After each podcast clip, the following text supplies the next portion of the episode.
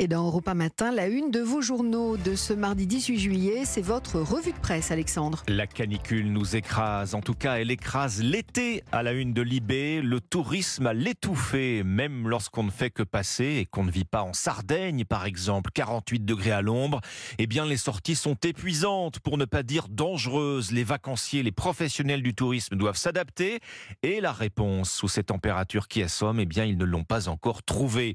La chaleur à la une de la presse régionale, vigilance maximale pour les seniors, vous rappelle la Marseillaise. Plus de 40 degrés attendus à l'intérieur des terres, rappelle aussi la Provence. Pourquoi la chaleur est si écrasante, se demande le Progrès de Lyon. Et à l'autre bout de la France, cette fois, pourquoi elle nous épargne, s'interroge le Télégramme de Brest. En général, la canicule elle ne fait pas de jaloux. Hein.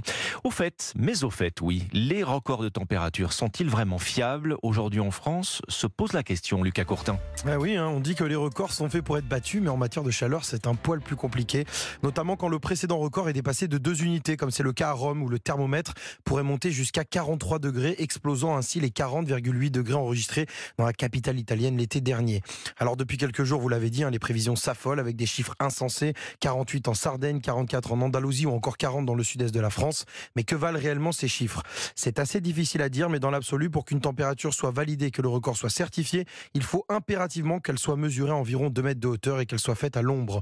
Le problème, c'est que même avec ces obligations, la validité de certains records est remise en question. Un exemple simple, les 48 degrés record enregistré à Athènes le 10 juillet 1977 est validé par l'OMM, l'Organisation Météorologique Mondiale.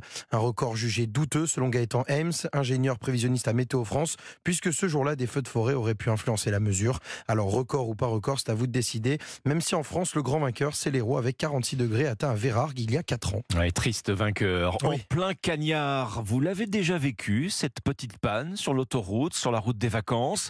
Aujourd'hui en France, vous explique aussi pourquoi le prix des réparations s'envole pour votre voiture, avec le tarif des prestations détaillées région par région.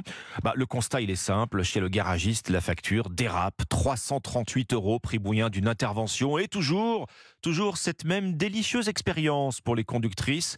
Souvent dans les garages, on nous fait passer pour des empotées parce qu'on est une femme. Voilà pour le témoignage de Cathy, 45 ans. Elisabeth Borne, elle est donc reconduite de justesse, insubmersible, écrit le Parisien. Rien ne bouge à Matignon, 6 ou 7 ministres pourraient changer. Un ajustement plus qu'un remaniement, il sera annoncé d'ici dimanche. Borne a encaissé les coups, elle fait mentir tous les pronostics, s'étonne un conseiller de l'Élysée. L'opinion de son côté croit savoir ce que prépare Emmanuel Macron. Il va parler, oui, alors ce serait aux alentours du 22 ou du 23 juillet, écrit le journal, autrement dit le week-end prochain. Diagnostic des violences au programme et pour le cap, l'Élysée compterait sur un effet barbecue. Figurez-vous, pendant l'été, ces moments d'échange entre amis, en famille, avec sur le grill la question de l'autorité, celle de l'État, de la police, celle de l'école, celle des parents. Mélenchon, dans la stratégie du scandale permanent, il s'y enfonce, seul contre tous. Voilà ce qu'écrit ce matin le Figaro. À gauche, Jean-Luc Mélenchon est de plus en plus isolé, après avoir refusé de condamner les émeutes en juin, dressant une liste d'établissements qu'il ne fallait pas attaquer. Le chef des Insoumis assimile maintenant le CRIF, Conseil des institutions juives, à l'extrême droite. Mélenchon s'enfonce, commente le Figaro, et il enfonce surtout un nouveau coin au sein de l'alliance de la NUPES, déjà bien mal en point. Voilà pour l'essentiel de ce que vous retrouverez ce mardi matin dans vos quotidiens.